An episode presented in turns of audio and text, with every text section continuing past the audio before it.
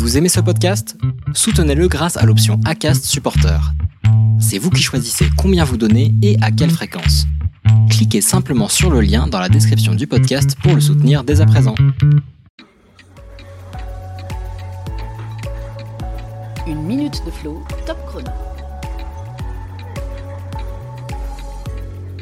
Bonjour tout le monde et bienvenue dans Une minute de flow.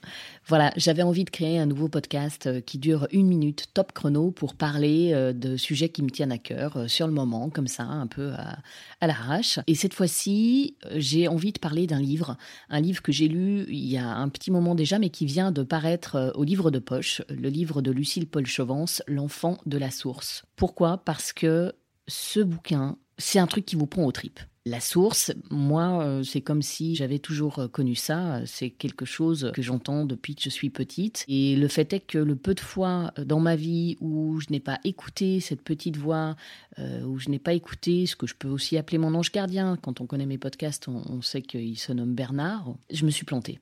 Voilà, c'est pas compliqué. Hein. Il y a des choses qu'on vit mal dans la vie, il y a des obstacles qui se présentent à nous et, souvent on, peut obtenir des informations, soit nous, notre propre intuition, soit euh, ce truc-là qui, nous dépasse, qui vient de loin, qui est bien plus euh, euh, grand que nous.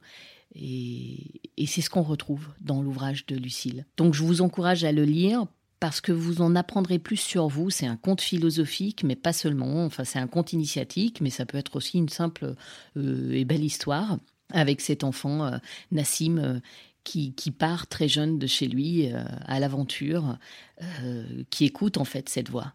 Voilà, donc bonne découverte, amusez-vous bien. Moi, j'y ai pris beaucoup de plaisir.